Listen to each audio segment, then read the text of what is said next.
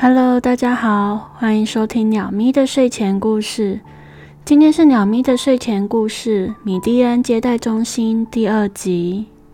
今天也是七夕情人节，祝大家情人节快乐哦！希望大家都能有个浪漫的情人节哦。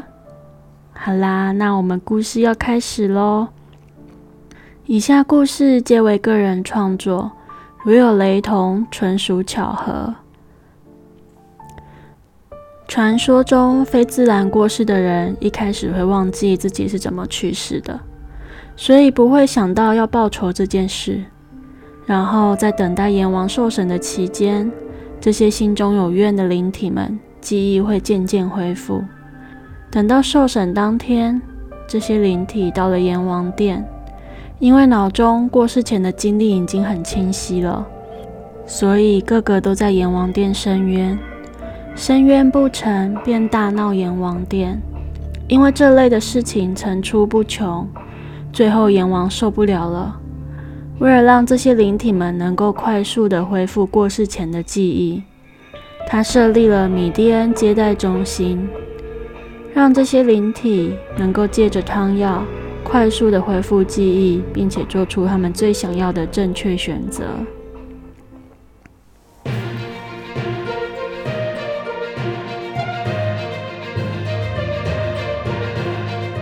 晚安，大家好，欢迎收看鸟咪的晚间新闻。三天前被老公廖姓男子拿刀刺伤的安姓妻子，已经在今天下午三点四十三分由院方宣布不治身亡。目前警方还在厘清廖姓男子行凶的原因。据邻居表示，廖姓男子有酗酒的问题，时常跟妻子有口角上的纷争。纯白色的空间一望无际。一名身穿宽松 T 恤跟蓝色牛仔裤的女子站在中间，茫然地看着什么都没有的四周。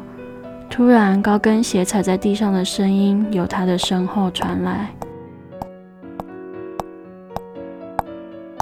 女子转身向后看去，一名年约二十岁出头的年轻女子朝着自己走来。她绑着马尾，穿着黑色套装。看起来干净利落。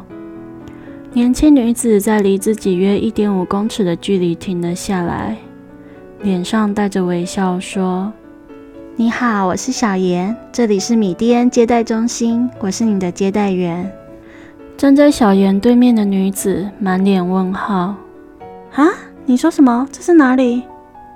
小妍的脸上依旧挂着同样的微笑：“这里是米蒂恩接待中心。”嗯，所以那是什么？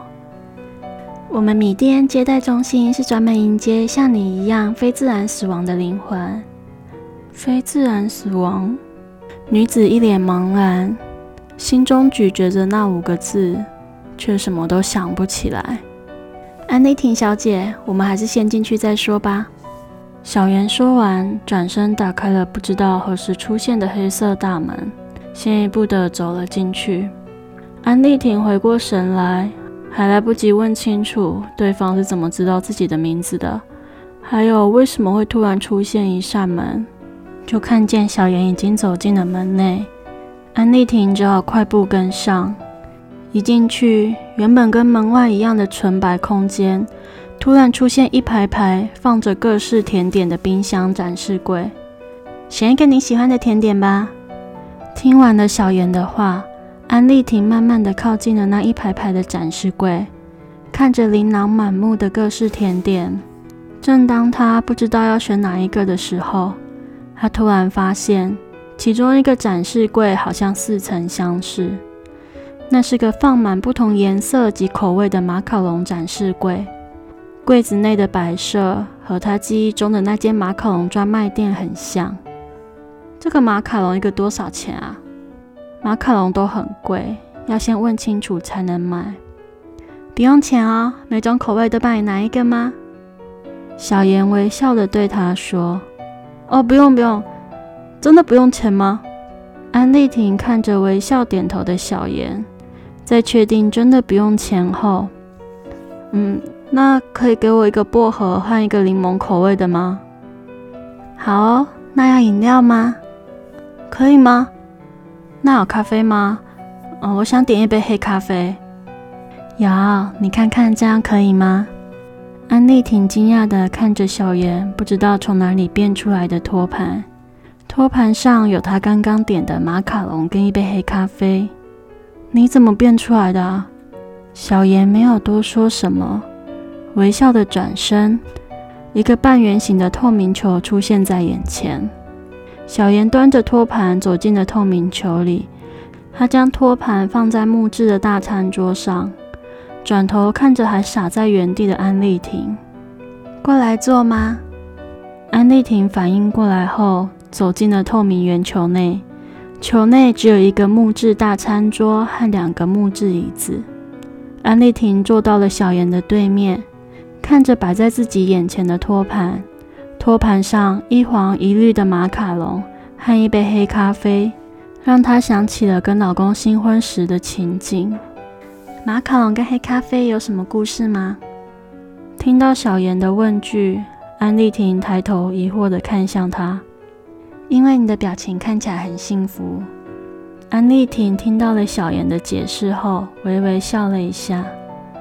我跟我老公是相亲认识的。双方没有很强的感情基础就结婚了，不过我们很努力的想把这个家经营好，所以那时候我们都在做能让对方开心的事情。我老公知道我很喜欢吃甜点，那时候的马卡龙刚开始在台湾流行，又贵又难找，也不知道他是怎么找到的。那一天他带我去了一个专门卖马卡龙的甜点店，那间店的装潢一看就很高级，亮晶晶的。店内橱柜的摆设就跟刚刚我在外面看到的一样，马卡龙这样一个一个漂漂亮亮的排在橱柜里面，好梦幻，好浪漫。那时候的马卡龙啊，光一颗就可以买一个便当了，所以一开始我根本点不下去。我老公看我那样啊，就叫店员帮忙选了两个店内卖的最好的马卡龙。我们还因为店里面有低消，每个人一定要点一杯饮料。所以我们只好点了菜单上最便宜的黑咖啡。没想到误打误撞，那个马卡龙真的甜到不行，配黑咖啡刚刚好。两个马卡龙，我们就这样各自咬了一半，然后再互相交换吃。那时候我们真的很幸福。看着安丽婷满脸幸福的笑容，小妍又问：“那之后就不幸福了吗？”没想到小妍会问的这么直接。安丽婷先是错愕的看向小妍，然后突然意识到，她居然在不知不觉间透露了自己的事情，这让她感到非常不安。下意识的拿起桌上的黑咖啡喝了起来。嗯，那是我的私事，应该不需要告诉你吧？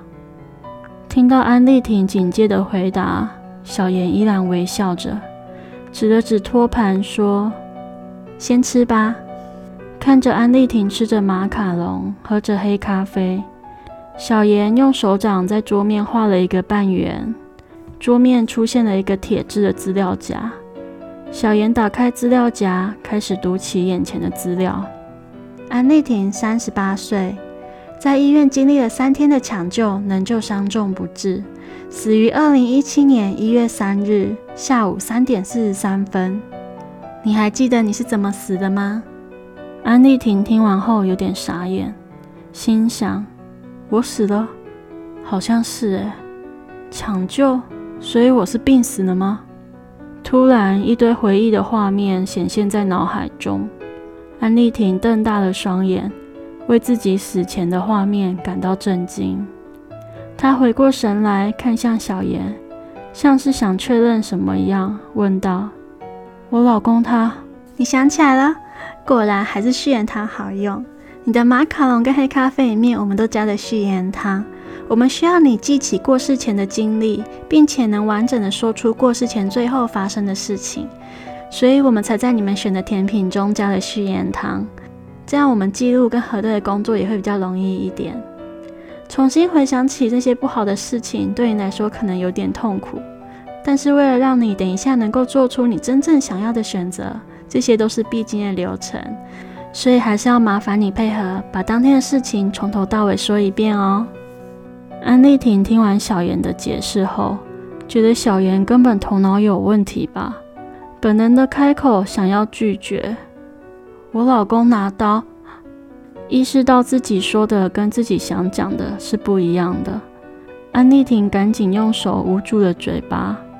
小妍微笑的说：“麻烦你继续说下去哦。”安丽婷无意识的放下了捂住嘴巴的手，嘴巴自然的开始描述那天发生的事情。那天我回家想跟我老公谈离婚，他又喝酒了，一直在卢小小，不肯在离婚协议书上面签名，所以我们就吵架了。他动手打了我。结婚了这几年来，经历了这么多事情，那是他第一次动手打我，我好生气，所以我也打了回去。我们一路就从客厅打到厨房。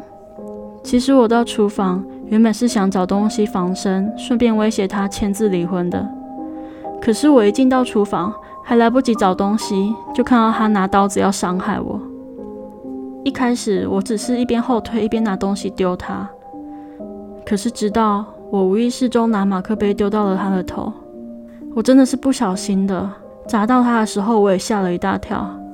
我看他好像很痛，一只手捂着被我砸到的地方，我就想去看他伤的严不严重，所以我朝他走近了几步，没想到他突然大叫一声，拿刀要刺我，我左手本能的举起来要挡，所以我左手被划伤，然后在我还来不及反应的时候。他拿刀刺中了我的腹部，我看着他对我喊：“都是因为你，我才会失去公司的，都是你的错，害我今天变成这样子。你凭什么要离婚？”然后我感觉到他抽出我体内的刀子，开始疯狂的在我身上乱砍。一开始我还能大叫求救，可是没多久我就撑不住了，真的好痛，然后我就晕过去了。听到这里。小妍突然问：“你为什么想离婚？”安丽婷有点傻眼，没想到会突然换话题。刚结婚的时候，我们都很努力的在适应对方。婚后的隔年，我们的生活步入了轨道。我怀孕了，他跟朋友合伙开的公司也稳定了。大家都说是双喜临门。那时候的我们真的很幸福。可是没多久，他的应酬变多了，也开始进出酒店，常常早出晚归，有时候甚至在外面过夜，直到早上才回家。所以那时候我就怀疑他外面有女人。我们开始很频繁的吵架。一开始吵完架后，他还会顾忌我怀孕而收敛一段时间。可是没有过多久，他又继续交际应酬了，直到我怀孕八个月的时候。我们的孩子突然没有心跳了，医生说要拿掉，不然我会有生命危险。那天我打了好多通电话给他，他都没有接。我最后没有办法了，只好打电话请我爸妈来医院陪我。拿完孩子的隔天，他才知道了这件事。那天他跪在我的病床前，哭着求我跟我爸妈原谅他。他说他会好好的照顾我，不会让这样的事情再发生了。我看着他跪在我的面前，我心软了。我以为他会因为这件事情而变好，我也想再为我们的关系再努力一下，所以我原谅他了。之后他真的没有再应酬了。我们那时候又过了一段不错的日子，直到他发现他朋友想把他踢出公司，那时候我们才知道，跟他合伙开公司的朋友因为代替他去应酬，收集了非常多的人脉。靠着那些人脉，也谈了几个大生意，就觉得公司没有老公好像也没有关系了，自己做反而还可以赚更多。当我们发现的时候，真的已经太晚了。我老公他只能眼睁睁的看着公司被朋友抢走。之后，他开始每天都喝酒，而且把所有的过错都怪在我的身上，说是因为我不让他出去应酬，导致他失去了原本应该属于他的一切。他还怪我当初怀孕的时候连个孩子都保不住。他说我是扫把星，娶我后没有一件事情是顺利的。直到那时候我才发现，他把所有的过错怪在了我身上。我们又回到了每天吵架的日子。最后我真的受不了了，我搬回了娘家，跟我父母商量后，决定跟他离婚。之后就发生了我刚刚说的事情了。小妍看着安丽婷有气无力的样子，说：“很抱歉让你回忆这样的事情，但是也只有这样，我们才能帮助你做出你真正想要的选择。”小妍一脸严肃地看着安丽婷。安丽婷死于二零一七年一月三号下午三点四十三分，因为被不负责任且酗酒的丈夫廖思成。乱刀砍成重伤，送医三天后不治而离开人间。其丈夫廖思成在案发当天就被逮捕了，确定会有牢狱之灾。现在安丽婷，你有两个选择：一是拿着通行证跟在廖思成的身边，直到他离开人间；二是原谅廖思成，用第一个条件来交换一件你最想要做的事情，任何一件事都可以。除了去跟着廖思成，或是做一些伤害别人的事情之外，安丽婷，你会怎么选择呢？安丽婷一边想着小妍刚刚说的话，一边回想着跟廖思成在一起的点滴：婚后的幸福、老公的背叛、失去孩子的痛苦，又想到了廖思成说他是个扫把星，把自己失败的理由。失去孩子的原因都推到了她这个做老婆的身上。安丽婷越想越委屈，越想越生气。凭什么要把朋友的背叛怪罪到老婆的身上？失去孩子，她这个做妈妈的也很痛苦。更何况事情发生的第一时间，他这个爸爸还不知道跑到哪里去了。当时的他有多么的无助，廖思成怎么可能知道？安丽婷看向小妍，要我原谅他？不可能！为什么我只能跟着他？为什么我不能让他离开人间？小妍解释说，廖思成已经确定会有牢狱之灾了，确定会因为他让你离世这件事情而受到惩罚。根据米甸世界的规定，加害者在确定会付出代价之后，受害的灵体只能跟着加害者走完剩下的人生。而且不能伤害加害者，使其离开人间。安丽婷听完有点激动。为什么他让我离世，我却不能伤害他？这样不公平啊！小妍听完后笑着说：“其实有时候活着更痛苦哦。”安丽婷愣住了，突然像是想到了什么。那如果我跟着他的话，他可以看到我吗？小妍说：“可以。”时间久了，你还可以触碰到他。安丽婷听完后，激动地说：“那我选第一个，我要跟着他。确定了吗？不后悔吗？不后悔，我绝对不会后悔。”小妍从椅子上站了起来，跟我来。说完，她转身走出了透明球。安丽婷跟着小妍，一走出透明球。他就发现他们站在一条长形的走廊中，走廊上的人很多，有的还穿着警察的制服。时间像暂停了一样，所有人都静止在原地。安丽婷跟着小妍走进了旁边写着审讯室的房间。一进去，他们就看到廖思成手上铐着手铐，趴在桌上呼呼大睡。小妍掌心向上。手中突然出现一个银色写着“通”字的牌子，这是通行证。从现在开始，你可以跟着廖思成了。如果遇到我的同事，拿这个给他们看，就不会有人把你带走了。安丽婷点头，拿着通行证，转身走到了廖思成身边。小妍看到一切都安排好后，转身走出了审讯室。一出审讯室。空间突然改变，一样的纯白色空间，不同的是地板上出现了很多玩具，还有几个小孩在旁边跑来跑去。小妍走向一个趴坐在地上画画的小孩，小孩抬头发现是小妍，高兴地站了起来，拉着小妍的衣角：“阿姨，你来啦！你是来带我去找爸爸妈妈的吗？”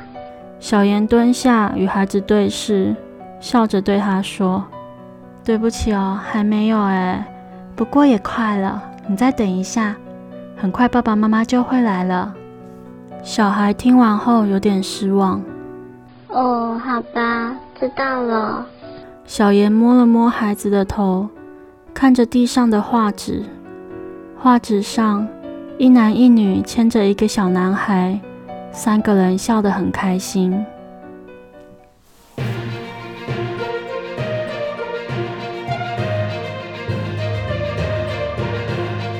午安，大家好，欢迎收看鸟咪午间新闻。